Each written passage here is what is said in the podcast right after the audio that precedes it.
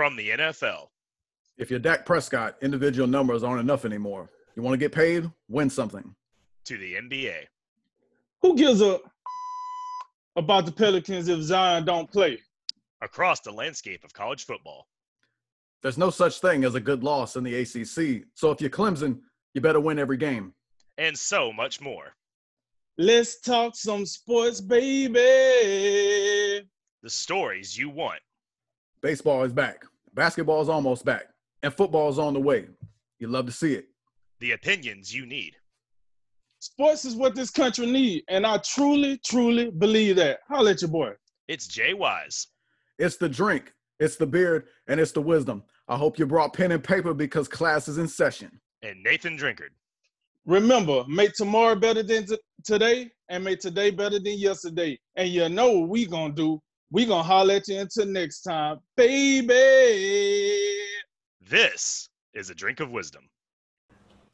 Welcome to a drink of wisdom with Nathan Drinkard. I'm Jay Wise. Thanks for spending some of your time with us. Uh, you you know we're located. We're on the Anchor app. We're on Apple Podcasts, Spotify, a bunch of other podcasting platforms, and the video format of the show. You can find us at the A Drink of Wisdom YouTube channel. It's a super duper late prime time Tuesday night edition of A Drink of Wisdom. What's going on, Drink? Hey man, you know what I'm saying this as you call it the super duper prime time edition. We're a little late, but hey, this is what I say. Hey, hey, you gotta respect the fact that we still out here trying to get the product out. So it is what it is, and as you know, um, we see what they we see what they don't. We're gonna say what they want, and it's gonna get this thing cracking. Cause at the end of the day, you know we got to talk some sports, baby. Let's roll, baby. All right, episode 59. We, we're going to preview the Eastern Conference Finals. We'll check on the Western Conference Finals, and we're going to react to a Supreme Court decision that concerns the NCAA. We're going to be- begin this evening with the conclusion of the Eastern Conference semifinal series with the Atlanta Hawks surprising us all and beating the Philadelphia 76ers in game seven. They won that one 103 to 96.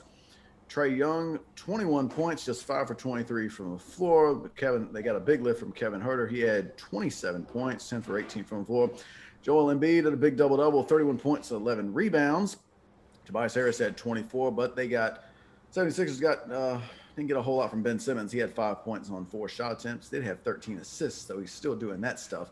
But it's a disappointing end to the Philadelphia 76ers season, which brings us to the question where do the 76ers go from here, Drink? Well, first and foremost, it's time to find a trade partner for Ben Simmons. Um, yeah, let's go ahead cut to the chase. Listen, and I, am not trying to put this whole series on Ben Simmons, but here, here's the deal. Um, you're all star. You got paid like an all star. The 76ers, right? They should be mad with themselves, but you know, whatever. They have ga- given Ben Simmons everything you're supposed to give a superstar, right? And when they needed Ben Simmons the most, he gave them nothing. And I, I got it. A lot of people, they, you know, Doc Rivers deserves some blame. Okay. I'm not blaming Joel Embiid for nothing. I'm telling you that right now. I'm gonna tell you why. This dude tore his MCL or ACL, whichever one he, he tore. Either way, and he came back and he didn't miss not. Well, I think he missed one game, and then he came back and played the rest of the series. I don't give a like.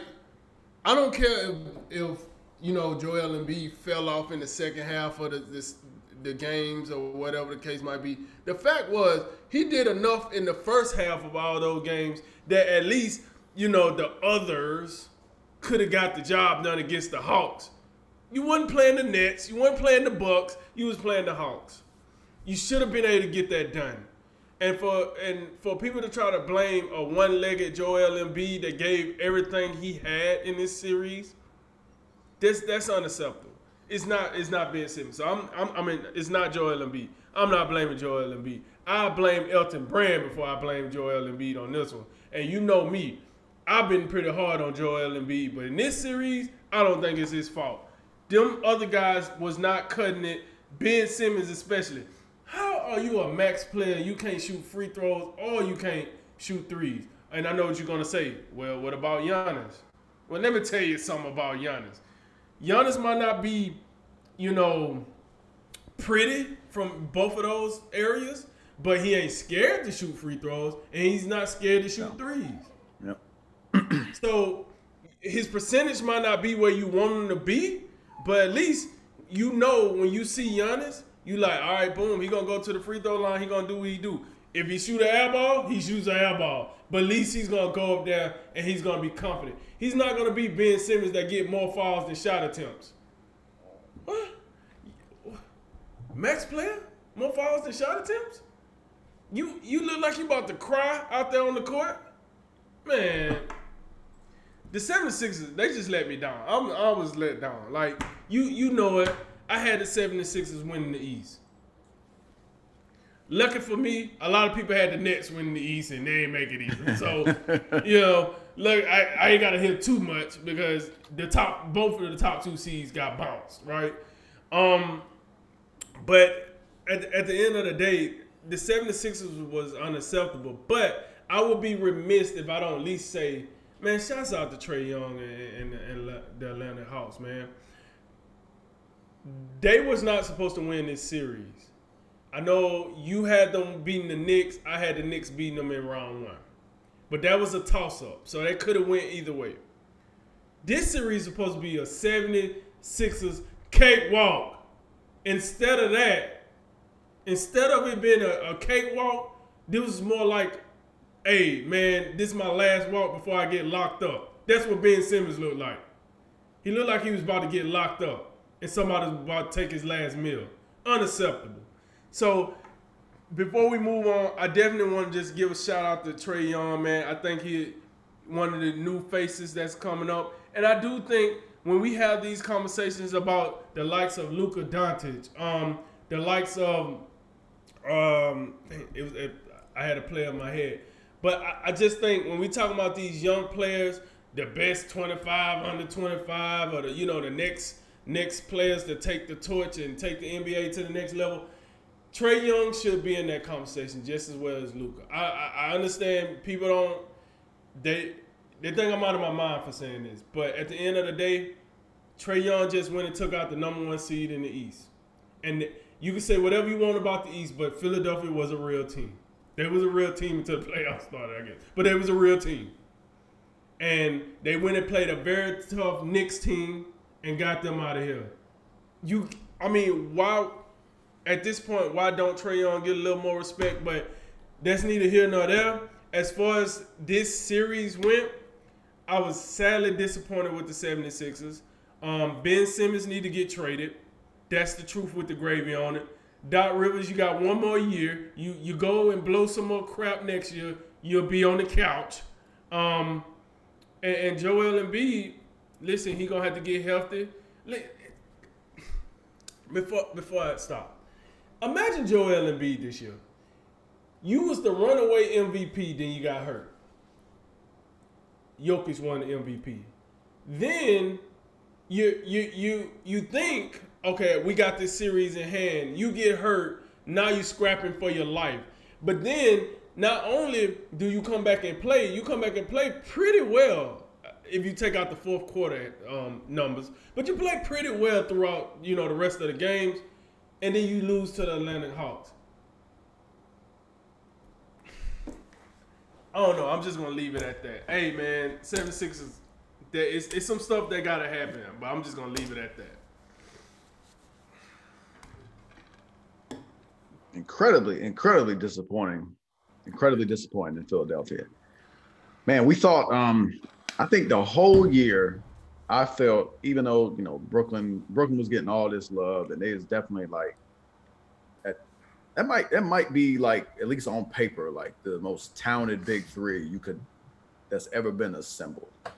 We talk about KD, James Harden, and Kyrie, but I al- I always felt like the way Philadelphia defended, and they didn't have. I don't believe they have nothing for Joel Embiid. Philadelphia could beat them. And in the end, like that, we don't even get either one. That was that was a series I was kind of waiting for all year, just like I was waiting for Clippers Lakers last year. We can't we we just I, I gotta stop just wishing for these great conference finals series because we not somebody ain't gonna them. hold up their end. Yeah, somebody- so it happens yeah. every time. Yeah. Somebody gonna hold up their end. And it would have been, I mean, it would have been okay, like, because like I, I said, like on the last show, I was like, man, Milwaukee, Milwaukee's real, like they deserve to be here. Um, they they caught some breaks, obviously, with the Brooklyn's health. Um, but you know, now we just need Philadelphia. We get Philadelphia, Milwaukee, that's gonna be a real, real heavyweight fight. Right. But Atlanta coming here and spawning. We'll, we'll get to them. We'll get to them in a little bit. But I mean, Philadelphia, you know, they go up. Well, they went up two one in this series. They lost. They, you lose game four. You you come in game five. You have a 26 point lead in the third quarter. You can't get it done. You bounce back in game six, and then you get game you get game seven on your home floor, and you just not enough. And I know like like Joe. I think if Joel Embiid was a, could was hundred percent and didn't have this knee thing going on, I think Philadelphia went. I mean, even though they should have won it, period. But I think that would have that could have been a difference because what we've seen like with Joel Embiid not being hundred percent is they they they don't have they don't have a legitimate number two right now. I think that's that's what's got to be said. Like we we I've been I've been fairly complimentary complimentary of Tobias Harris this season. I ain't, I haven't said much against him. I thought he played relatively well. I even defended him in the last show. Yeah, you Uh, he had what five out of four out of five or five out of six games where he played really well. And he wasn't awful in this game, but in an elimination game, if you shoot eight for 24, I mean that's just that's just not that's just not good enough. But what it tells you is Tobias Harris is out here, at least he's gunning for something. Tobias Harris shouldn't lead you in shot attempts in a game seven when you have Joel Embiid and Ben Simmons on your team. Now I get Joel Joel Embiid. I mean, he had to pick up the slack for Embiid maybe because Embiid with the knee and all that. So I get it, even though Embiid gutted it out. He 41 minutes and he gives you 30, 31 and 11. So the, the missing the missing link to me is Ben Simmons. Like, where are you? You know, and some of the just little the little um statistical nuggets are just incredible. Like the fourth quarter, like where he just came he came and find a shot attempt. It's uh it's gotta be it's gotta be some mental stuff going on because the free throw shooting has just went just to to like I mean these are numbers that would make uh, Ben Wallace blush. 34%? 34% in from the free throw line. And this is a guy who like is what shoots it, you know, just over 60% in the regular season. So I mean, this is I mean, they're com- Giannis and him are like comparable from the free throw line, you know. But I don't, and I've never like everybody wants to say, "Oh, well, he don't shoot threes. I could care less if he shoot threes, but you got to be able to shoot from somewhere. Like you just you can't you can't be out there posing as a point guard and not have no shot at all. And like it'd be something different if like he dro- you know he gets fouled and goes to the free throw and locks in his free throws you know, I think that that would be enough. I still like a little bit more. Like, can you look? Can you pull up from 15 feet every now and again? I don't think that's too much to ask. But this guy, you just know that. I mean, I got, I got, I don't know for sure, but I got legitimate questions about Ben Simmons' work ethic. Some of the things that, like, you're seeing from certain media figures, it's just, it just doesn't paint a good picture. So, and it seems like this is a like a yearly off-season topic, like, and it's there's no debate anymore. Like, oh, Joel Embiid or Ben Simmons, if they can't play together, who do you let go? Well, ain't no debate now. Like, if somebody's going, Ben Simmons is getting hell out of here. Uh, and I think I think I think one of the things I consider is I if I'm Elton Brand or you know one of those front office people making decisions, I would bring Joel Embiid in and I'd say, look here, what you think of Ben Simmons? Should we keep sticking with him? And I'd let I, I would let Joel Embiid be involved in the conversation because this right here, this you got to just look at something something that you've been doing for years. And I know the guy's still young. He he be 25 like next month, I believe. But what what indication has he given you that he's gonna get better? He ain't. I, I feel like Doc Rivers showing up there. Doc Rivers did something for Joel Embiid, I believe. But if Doc Rivers can't get it out of Ben Simmons, and he's like, you know, one of the gold standards for modern NBA coaches in this day and age right now. Who who else is gonna get something out of Ben Simmons? And like this whole thing, like Doc Rivers said, oh well, we got a plan and we're gonna implement it and we're gonna get better. Like, what have you been doing for the past like three or four years. What what have you been doing for the past three or four off seasons that you still the same player that you was three years ago? This dude is not getting better. And that's my biggest Yeah. gripe with him. You would like to see some kind of growth. And there's there's a lot of things Ben Simmons does well on the basketball court, including playing all NBA defense now. Obviously, he's a gifted passer, can rebound, can do all these things. But man, he is just he's a liability on offense because he just will not shoot the ball. And on a team when with Joel Embiid who needs to be he needs to he needs more space. You know, that's a that's a thing that's held him back. You know, the past several years is like, and they Elton Brand did a good job. He went out and got more shooters around Joel Embiid, but like Ben Simmons ain't helping with that. So you know, you look like if you want to post up Joel Embiid, like Ben Simmons just going over there as far away from the play as possible, and don't just do not get involved. This is this is a problem, you know, and they already got all the trade rumors in the world and all these different ideas. I th- I would if if I'm Philadelphia, I would I would strongly consider getting Ben Simmons on out of because I just I just don't see I just don't see I just don't see it right now. And like the and Doc Rivers, for all the like praise we've given him, I think he that this team took steps forward this year, but in the end they underachieved. And now now you're looking at Doc Rivers home right now, and now you got Ty Lue with a Kawhi-less Clipper team, and that's where Doc Rivers came from. So holding the L at both ends for Doc Rivers. Not the as as well as he did this year, then then did not end up where he should have been. All right, on to our Eastern Conference Finals preview with the aforementioned Atlanta Hawks and the Milwaukee Bucks, who beat the Brooklyn Nets in seven games.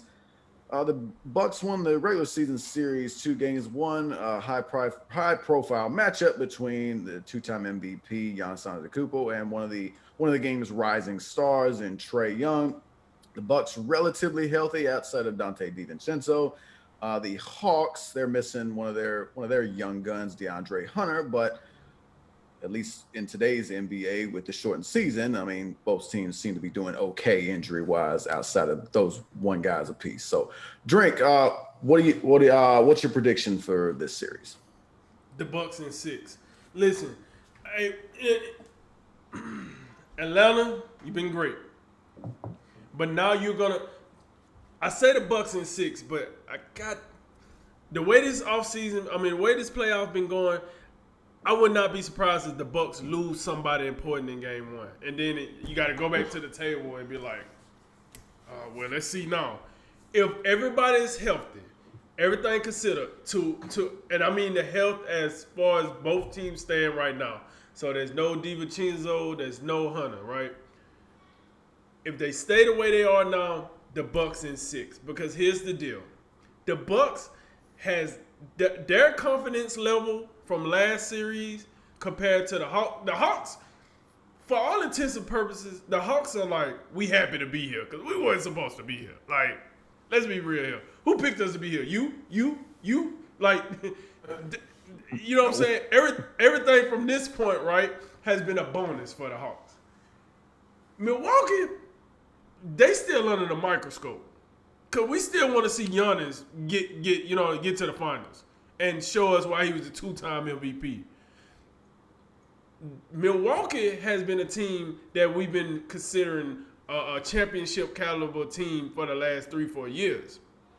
Where Atlanta, they're a pleasant surprise. you know what I'm saying? So, with that said, all the pressure being on Milwaukee, the Hawks playing with house money essentially. Milwaukee has to win this series, and you because you can't go lose this series to the Hawks. Budenholzer can't lose to um, Nate McMillan. that can't happen. Giannis can't come up second fiddle to Trae Young. Yeah. That can't happen.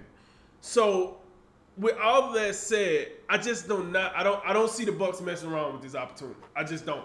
They know any if anybody know is Giannis, Middleton, and Budenholzer. Those three know how hard how hard of a journey it's been to get to this spot.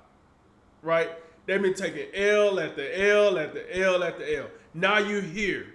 And not only are you here now, you get a pretty beatable team while you're here. You just came out of slugfest with the Nets. You won it. I ain't gonna take that from you. But now you need to do what the 76ers should have done. You gotta pack the Hawks up and get them out of here. I'm not I got it. The Hawks ain't roadkill, but they're not the Milwaukee Bucks. They're not. If I asked you right now, you had to put your mortgage on a team, which team would it be? I'm Milwaukee, easy. Easy. Easy. You're not even thinking. You're like, yeah, Milwaukee. Why? You because you just most people like myself, like you and I, just think Milwaukee's just a better team, and I believe that. I believe that. I believe Milwaukee's the better team. I believe Atlanta's playing with house money. I do believe Atlanta can do enough to win two games. That's why I say the Bucks in six. But at the end of the day, the only thing, in my opinion, that Atlanta should win in this series is three point takes and three point makes. Everything else, I, I mean, maybe they can run even with the assists. But I, I, I really like what Jrue Holiday do in the assist category. He might not give you a lot in the scoring, but he, he passed the rock pretty efficiently.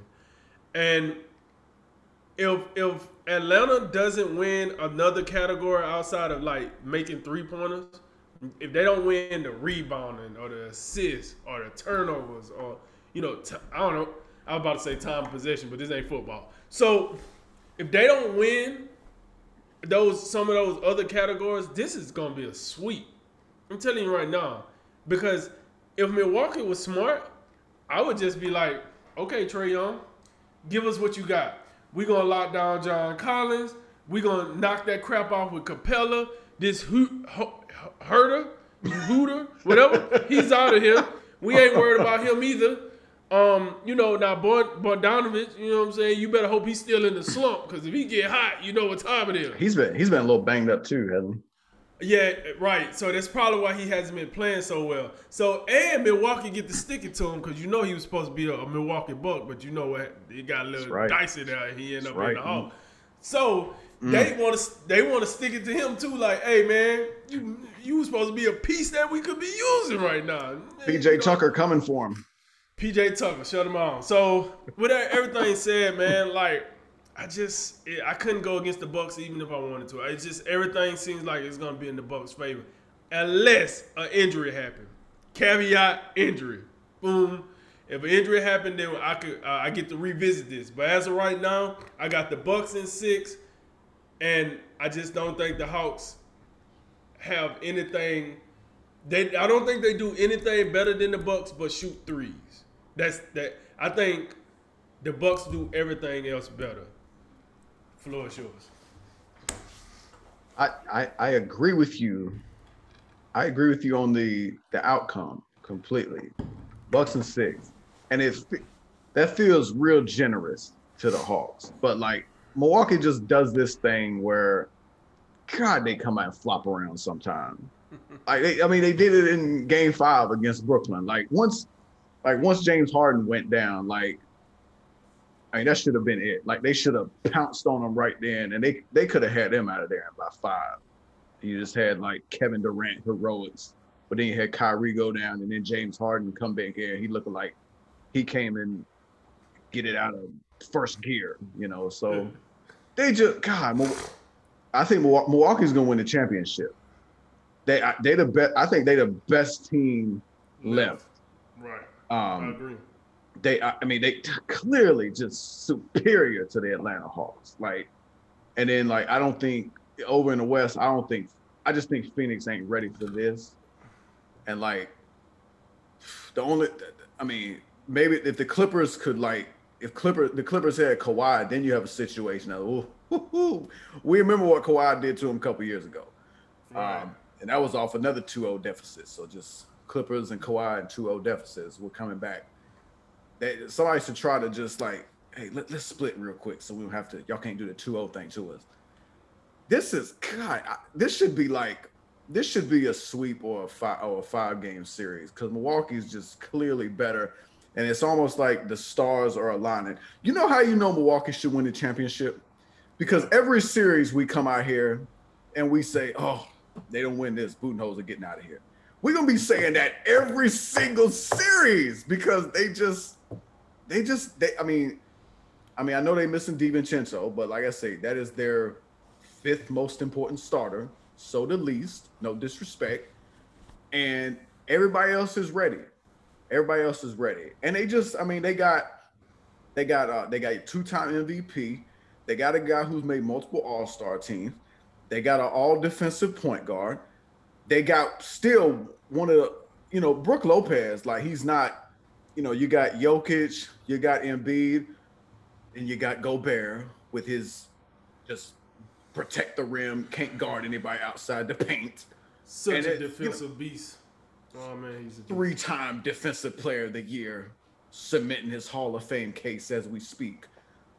And then, like, you know, after that, you get kind of thin. Brook Lopez is in there somewhere. He's still among the most talented centers in this league that can do so many things.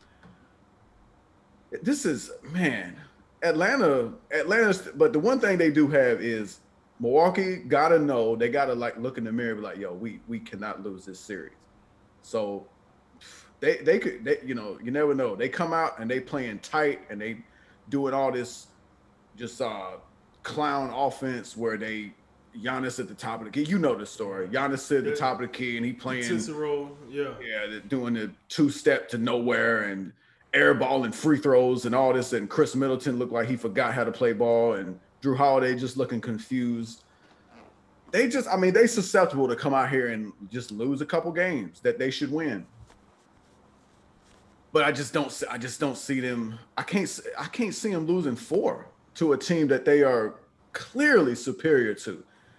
It's gonna like the, on- I mean, Atlanta. It's gonna be Trae Young. Like, how much, how many, how many uh magic tricks can he pull out the hat? And it's gonna be tough because as much as like you know we've been kind of, I mean, I keep sitting on my couch like waiting for the Jrue Holiday explosion. Like, oh, this dude's gonna come out. He's about to drop thirty on somebody. It's just time. And even if that never comes, he's gonna come out. He's gonna play great defense. So I think like, and I know Philadelphia, like that's a great defensive team as well. But like Jrue Holiday, I think is a guy who I, don't know. You maybe go down any other like point guard, and I think Jrue Holiday probably is the guy most well suited to give Trae Young some problems. So I think I think that's going to be a really entertaining matchup. I think you know th- this is a series where you would need Bogdanovic at full strength. You would need DeAndre Hunter at full strength to help on defense. I think it's it's going to be like I think that they're going to have some problems with Giannis. Like I think I think now as we progress, like I don't think there's I don't think about Phoenix. Phoenix with Jay Crowder. That's probably the last dude available that can, you know, physically, you know, give Giannis some trouble. But I, I don't think I don't think Atlanta has a guy that can, you know, give Giannis trouble. Uh, Capela's I don't, I don't think Capela's not fast enough. Uh, he's just gonna go around him. And I, I don't I just I don't think John Collins is quite big enough. And you know, and who who else you gonna throw out there? I mean, they got some. I think they got some backup center who I can't even remember his name.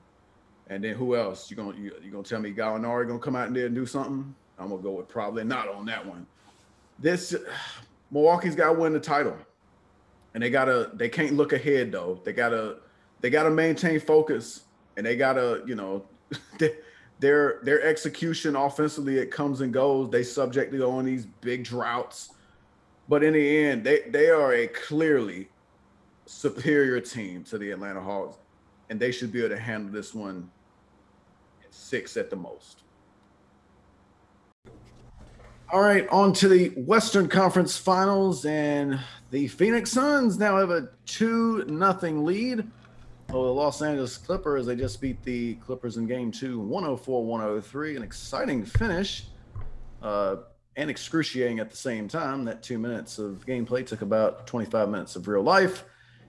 And uh, but DeAndre Ayton with a tip, uh, a tip in lob thing with, you know, the final in the final seconds. And the Suns have now won nine straight playoff games. They get 29 points from Cameron Payne. Uh, Ayton had 24 points and 14 rebounds. He was 12 of 15 from the floor. Uh, Devin Booker, not a great shooting night, but he did put up 20 points. Uh, hit all nine of his free throws. Paul George, 26 points, six rebounds, six assists. uh, 10 for 23 from the floor, but they had two uh, two key free throw misses late in the ball game. They also get 19 from Reggie Jackson and Ivica Zubac had 14 points, 11 rebounds. Uh, Drink, this is the third consecutive series the Clippers have been down two nothing. Any chance that they can rally in this one? Nope. Not after what I just saw. Mm-mm. You, they, this game, everybody that's been watching this series has to admit to themselves, whether you're a Clippers fan or a Suns fan, that this was a game that the Clippers had to win. Why?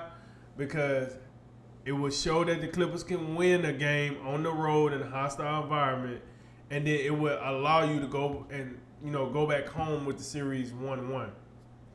And you know we don't know if we're going to see Chris Paul in Game Three. Now, I, I think it's over. I mean, if I had a broom right now, I'd be waving it all around here. It's this, it's over. I think that game might have crushed some some mental, you know, that that collapse. I mean, Paul George. I don't know. I don't know if he's gonna be right for the rest of this series. No, missing them two free throws like that at the end of the game. That's tough, man. That's tough. Um, Deont- DeAndre Ayton, I, I gotta think he gonna build confidence off of this. Devin Booker didn't even have a good game. You still lost the game.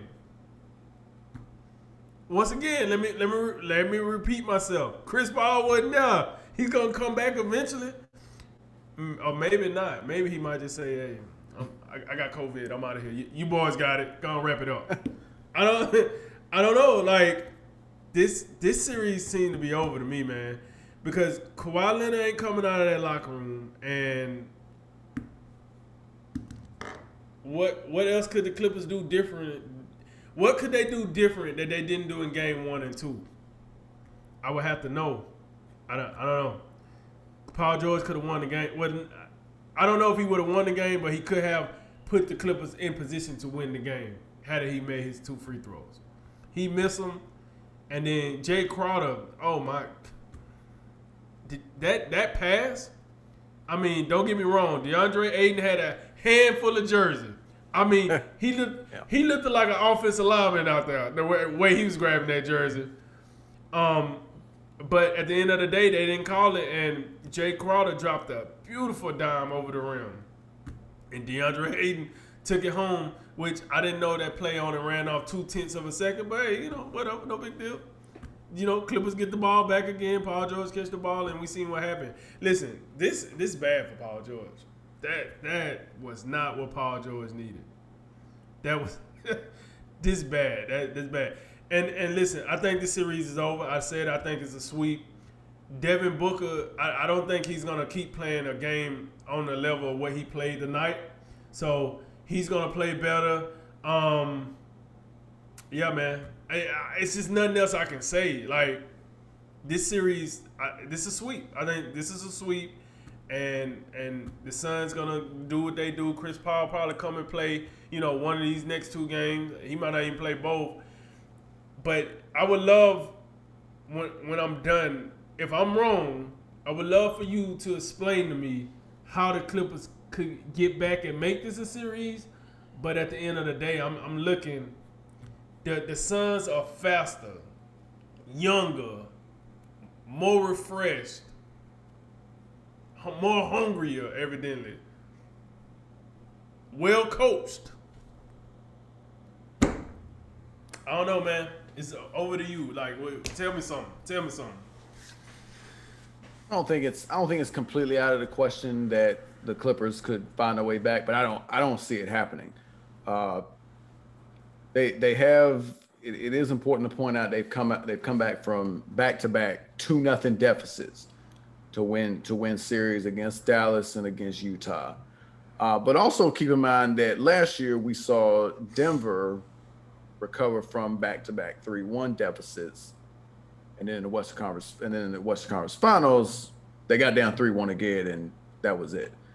You can only play with fire too uh, so often before you're gonna get burned, and I think that's I think that's what's gonna happen here, and um, they did. Now you do have to give the Clippers this credit. They did without their best player, it, they gave Phoenix their best shot in both of these games. I think in game one, you just had Devin Booker put up, you know, an all-time great performance, his first career triple double, and then in this game, this the, the Clippers the Clippers had this game late. When you go up, when you're up a point with eight seconds left and the ball, and your best player right now in the game gets fouled and has a chance to hit two free throws to put you up three, you got to feel really good about where you're at. And then Paul George does the unthinkable in that situation. Misses both free throws, and then you know, Clip, uh, the Clippers they played a really good defensive possession. You know, right on that Mikal Bridges three, and then but then you have you know the 50-50 out of bounds called. The Suns keep it, and then you have the lob to DeAndre Ayton. What a, that, that's one that's one that's gonna that's gonna um going to challenge the mental toughness of the Clippers again, which they've already been challenged over and over.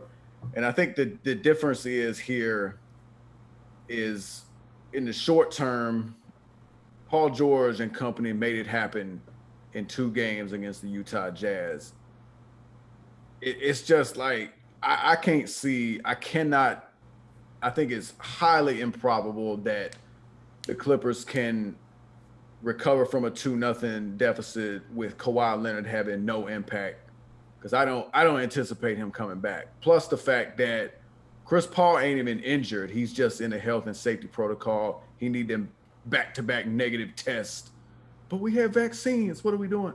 Oh, he still need a negative test. So I, I can't see it either. It's just it's just a shame because this is just, it's just another example where just injuries have just marred this playoff. Even though the, the game action has been great. I think we've seen some really great game action, but it's just unfortunate because you just wish that you could see, you know, these teams at full strength going at, at each other with Kawhi on the floor, with Chris Paul on the floor. Um, but yeah, I do agree with you. I, I, I think this series you know, the Clippers maybe they can get maybe they can bounce back and get one in LA, but I think this, I think this series is over in five. All right, we now move to the uh, the Supreme Court decision uh, made was it yesterday or today? It was made it was made recently where the the Supreme Court ruled by virtue of a nine nothing decision that the NCAA cannot limit educational benefits for college players as part of their scholarship. It's a narrow victory um, for uh, college athletes. Um, goes back to uh, Alston versus NCAA, I believe. Case got appealed, kept getting appealed, came up to the Supreme Court. Supreme Court agrees that the NCAA um, they got some rules that just ain't up to stuff, violating antitrust law and all the rest of it. Um, the court's opinion, written by Mr. Neil Gorsuch, NCAA seeks immunity from the normal operation of antitrust laws, and that just isn't justified by the antitrust laws. Uh, drink. This doesn't really concern, you know, name, image, and likeness, and um, you know the issue of paying college athletes, but it is a it is a small victory nonetheless. Um, where do you think we go from here?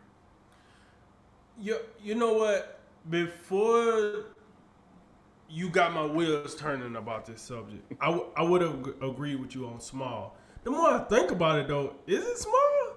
This might actually end up being a, a big deal. Um, I think it's, it's, small right now. It, it could we could look back at this down the line and say, "Ooh, ooh, ooh this was the beginning of the big yeah. of the big stuff." Um, just like you referenced from uh, Paul Finebaum saying this is the end of the NCAA listen, I don't I don't think this is the end of a billion dollar corporation, but I do think that this is the beginning of a new way a new way that players are approached now by organizations, by institutions.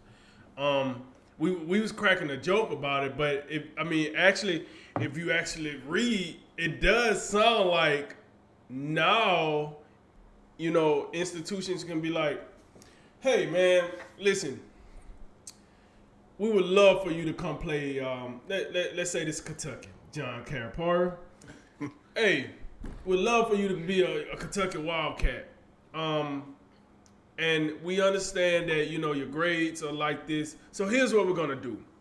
We want we want to make sure that you can make the the academic you know requirement to come to Kentucky. So we're gonna get you a tutor. But with that tutor comes a house. So you're gonna go to the tutor's house, and he's gonna he or she are gonna they're gonna tutor you right there, right? But we know you don't got time to eat. So in that house is a chef that that's gonna cook your meals, right? And then we also have a couple of um, 2020, whatever year it is, Escalades that's gonna take you wherever you need to go. Um, you know, if you because we we don't want you walking anywhere because you need to study. You have to study. Remember, study, study, study. We we need your acad, like you know, I, and I can keep it going. But at the end of the day, it seems like it's a loss for the NCAA, but the just the NCAA as an institution. It don't seem like it's a big loss for the colleges. It seems like this might be some of the best stuff that happened for college now because you're telling me I can do certain things, and as long as I can link it to an educational purpose, mm. it's gonna be legal. It's gonna be. listen, it's some pretty smart people in these uh, these schools. It's some pretty smart people, and they they're gonna make the unbelievable believable if this is how you're gonna do it. So um, I, I do agree with you. It, it, it is a, right now. It's a small step for the players. But I, I just feel like as time go, it's a it's a small step for coaches too, cause you man they already talk about how much corruption is in within the NCAA, how schools are paying players won't they won't. Yo, if this goes off as we read it, uh, as how we read it, this about to get. You about to see players coming up here. Yeah, man, just got that new Lamborghini truck, man. So you know, I hurt my toe in practice the other day, and they said they don't want me walking, so I needed a vehicle, you know, wide enough for my knees to have the space, so I ain't got to put all that pressure on my big toe. So, you know, they, they let me borrow this Lamborghini truck. Oh, they let you borrow a Lamborghini truck from where? Oh yeah, they got a whole car lot up back there. You know, you just go out there, pick one, you know, get what you get, and you know, like that's what I, I feel like. This is gonna get crazy. So got the the campus CarMax back there. You know what I'm saying? Like, hey, we we got we got the forty thousand dollar vehicles here. That's for the swim team. We got the eighty thousand dollars cars here. That's for the football team. Yep. And then right in the middle, we got sixty thousand dollars. Now that's basketball slash softball slash whatever other sport that make us some money. So th- th- here's your picks. Go out, do however. Like that's how I look at it. Um, I could be totally wrong, but I know I'm making joke of a situation that that got you know dissolved in the Supreme Court, but at the end of the day, that's what it sounds like it's gonna be. And unfortunately, it, I mean, it is what it is. Um, but if I'm a player, the news I heard today should excite me. And if I'm a coach, the news I heard should excite me. Now I'm in NCAA. I'm mad. I'm drinking my scotch. I'm like, this some bull crap we're not laying down for this. But listen, like um someone said, um you said Kavanaugh, like he said, yeah, you've been making billions of dollars off these players, billions, and you have not thought about giving them their fair shake. Now you want to get upset because you finally got to give them a fair shake.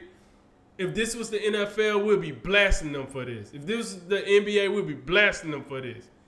It took the Supreme Court for you to finally give a slid of what those players deserve to get because you've been hiding behind this. This is school. This is academics. This is amateurism. Okay, okay. The Supreme Court heard you. They, they, they, we about the, the the scoreboard about to get even. So, with that said, man, I, I, I, I'm happy about the news. I'm happy for the players. I'm happy for the coaches. And anytime they stick it to the NCAA, I, I'm not too mad about it. Yeah, this is um. I need. I feel like we should have brought in a lawyer for this segment to kind of, you know, wade through some of this legal jargon and all that. But I think right. the, the the bottom line of it, as I understand, is you know this is a this is a narrow win doesn't cover you know big ticket issues like name image image likeness some of the, the other um you know bigger i think long term goals that you know college athletes are looking at.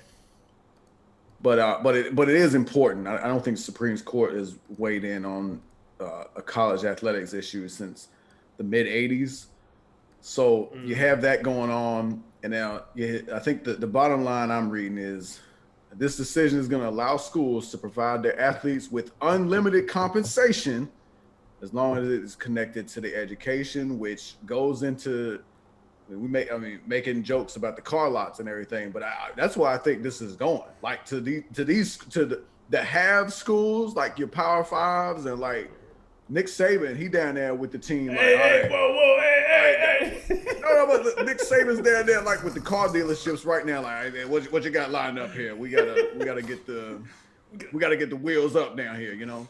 I gotta get the fleet up. You know what I mean? And then yeah, and the Brett, uh, Brett uh, Neil Gorsuch wrote the uh, wrote the court's opinion, but the stuff that Brett Brett Kavanaugh wrote, you know, is something that I think the um the player's attorney Jeffrey Kessler, I think he's gonna be like, you know, he's he's got bigger thoughts now. Like, oh, we can litigate more based on some of the stuff he's saying. And Kavanaugh said the NCAA couches its arguments for not paying student athletes in innocuous labels, one of them probably being amateurism. Uh, but the labels cannot disguise the reality. The NCAA's business model would be flatly illegal in almost any other industry in America. Well, my lord, if that ain't damn them to hell, I don't know what did. And that's a you know a quote unquote conservative justice giving them the business. Um, I think, and by the way, I think there's something to be said for like the concept of amateurism. These guys, these guys are not professionals. There's levels to this. There's a National Football League, and then there's college football. Same thing for NBA and other sports. Right. But the problem with that is the NCAA is a corrupt institution. Like we we know that they don't have the athletes like best um they don't have their what what am I looking for? They don't they don't have their Their best interests at heart. Right, right. Th- thank you for filling that in for me. Yeah, they're not. They're they're, they're not. Their interest is their bottom line. So, and we Which know is the that dollar. it the is. dollar. And and it's funny because if you actually like look back at the history of the NCAA, like you know, as I as I've read, you know, a little bit on, it's like they, you know, they was kind of just a random organization that just all of a sudden started like flexing on conferences, and then somehow along the way, like the, the conferences started like halfway listening to them, you know. So like I don't think like it's they they out here with the whose line is it anyway? Like all these all everything out here is made up, and the points don't matter, and they just out here doing whatever for years. And now the Supreme Court is kind of cut. It's like, then, yo, y'all been clowning around for this long. You violating antitrust law, meaning there ain't no competition out here for you. So because of that, you you got to be subject to some sort of regulation. You know what I'm saying? That's what, by the way, that's what some of these social media companies, I think, down the line, probably probably should need to be paying attention to. You know, it's like it's like Walmart. You know, they come into every neighborhood under the sun and they run out of business. You know, all your local uh, grocery shops out the blue, and then there ain't no competition, and they can jack up the price wherever they want to. That that's the kind of thing we're looking at. Um, I think you know the funny thing another funny thing to me was this is this uh this guy mark emmert who's been running the ncaa since 2010 i believe he had some comments i think before or maybe it was in line with his decision. And he said he's telling the schools now like he's you know a position of moral authority saying hey y'all better act on some of this name image likeness stuff or i'm gonna do something. Will you sit down please? You ain't done nothing for the past 10 years. Now all of a sudden we supposed to buy into this thing like ooh the ncaa president's going to get involved so we better get an act together. This is, that, but, but that's the problem like if the nc if if the ncaa was actually um an institution that like had a reputation for like caring about its athletes and having their best interest in mind and all this like they probably wouldn't like take headshots over and over every time you know, something foolish happens, like the the NCAA weight room mismatch from the NCAA tournament that was like such a Right. absolute clown show. You know, if that ain't Right. like th- these guys just they don't know how to stay out of the negative press.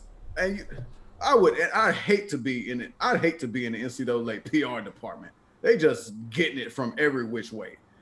I think, um, th- look, this is this is a small step. I think it is going to lead to, you know, uh, more bigger steps. I think name, image, likeness is a common sense thing that uh, most people agree on. Like you, you should be able to profit from all that. But I think, as far as like paying athletes and making them salaried employees, I think that's going to be a complicated discussion that I don't know if we're gonna be ready for that for a little bit, you know. And it's definitely something. It's gonna be. It's gonna come down to like, if you if it ends up going that far, there's gonna be some people just ain't gonna get paid because they ain't got no value. I, I'm sorry, the the the JV swim team.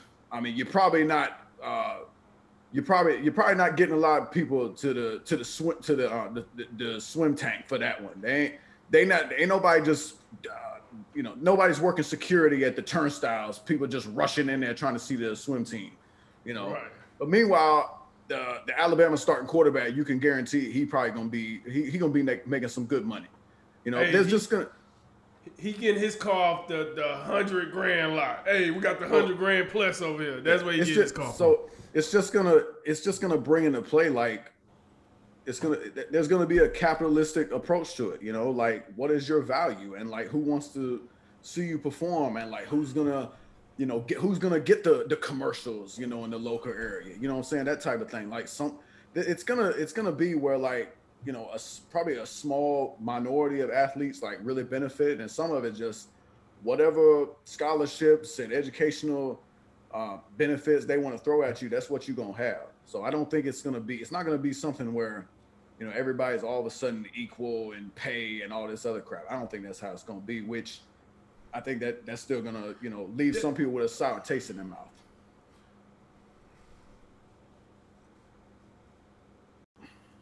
Last but not least, you know what time it is. It's rapid reactions. A whole lot of topics. A little bit of time.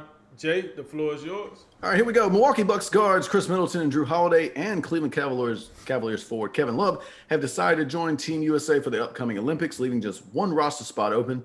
Uh, do you consider those guys Olympic caliber players? One of these guys is not like the others, and his name is Kevin Love. no, I didn't even know Kevin Love still like played. Like, golly, this is the first time I heard Kevin Love name since I don't know when. like, he's still an NBA player. That's that's great. And then he's gonna take a spot from somebody that I actually want to watch play. That's crazy. But to answer your question, yeah, the other two guys are definitely Olympic caliber players. Kevin Love, not so much. Chief defensive end Frank Clark was arrested Sunday in Los Angeles after cops found a sub a submachine gun in his vehicle after pulling him over for a traffic violation. What was your reaction to that news? the same as yours, like laughing. we can't read the thing. What? This guy always seemed to be like in the news for the wrong reason. Like it's two. I think 2014 there was like some domestic violence thing. I think that happened, and then I think I want to say earlier this year he got arrested, had like firearms or something like. I th- I, and I think like that he said or his lawyer said like the the uh the Uzi belonged to his bodyguard, which begs the question: You six three two sixty, Why do you need a bodyguard? It's just like this dude always seemed to be uh, always in the news for the wrong reasons. I'm uh, let's just let's just cut it out, please. Uh, Boston Celtics president of basketball operations used to be the coach. Brad Stevens says every move he makes, including the recent Kemba Walker Al Horford trade, will be made with the goal of helping Jayson Tatum and Jaylen Brown. Is that the right approach? I, I like the end. I, I, I like what he said because every move should help Jayson Tatum and Jaylen Brown. That was right. But hey, Brad Stevens, are we gonna forget you was there when they traded Al Horford the first time? Uh, we gonna forget that part? Like, listen, and I'm not saying what he's saying is not true, but Brad Stevens had something to do with the team not being built around Jayson Tatum and Jaylen Brown as well. So if he's gonna go undo it, then you know I mean, more power to him. I like it. But I, I, I need to see because Brad Stevens, you've been in the mix. That's not trying to act like you just came from another organization or something. You've been in the mix down here for a while there, buddy. So it sounds good. Let's see if you you actually you know um, carry that plan out. The New York Mets ace righty Jacob DeGrom tossed five scoreless innings yesterday against the Atlanta Braves. DeGrom allowed just one hit and lowered his ERA to 0.50. What impressed you the most about DeGrom's performance? This dude's just on an, another level. Like the dude looked like he almost out there playing a different sport. Like he he was really he was about untouchable yesterday when I watched. And I think the the one hit that he gave up was like a fly ball that like could have been caught, but the outfielder was like playing around and couldn't decide who was gonna catch it, so it just dropped in. Um, but man, like he's I mean he's out there like most starting pitchers don't come out there and just blaze a hundred mile hour fastball. That's kind of a relief thing, but he does it regularly. The, the dude's slider is like 93, and it's I mean I got I watch Astro pitchers that some of them like they can't throw fastballs that hard. So I mean, the dude's velocity and just like he's able to locate his command is like great too. So I mean, he's on another level. And that I mean, Atlanta Braves that's a pretty uh, solid offensive team, and I think he broke Bob Gibson's like record uh, for most consecutive starts allowing one earned run or zero earned runs. I think that's like his 12th straight. So the dude's on a different level, and I don't know. This this is a rare instance where I think he a pitcher is going to have a serious chance at not only winning, not only him winning the Cy Young, but an MVP.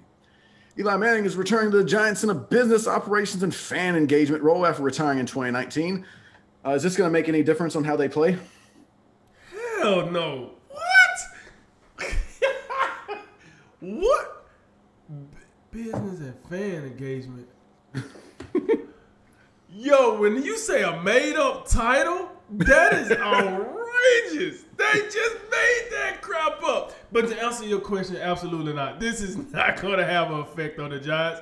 Either they're going to be a product worth watching on the field or they're not. And even Eli Manning can't save that. So I don't this title, it's it's cool, but I don't think it's gonna do nothing for the the Giants as far as um, being winners or losers on the field.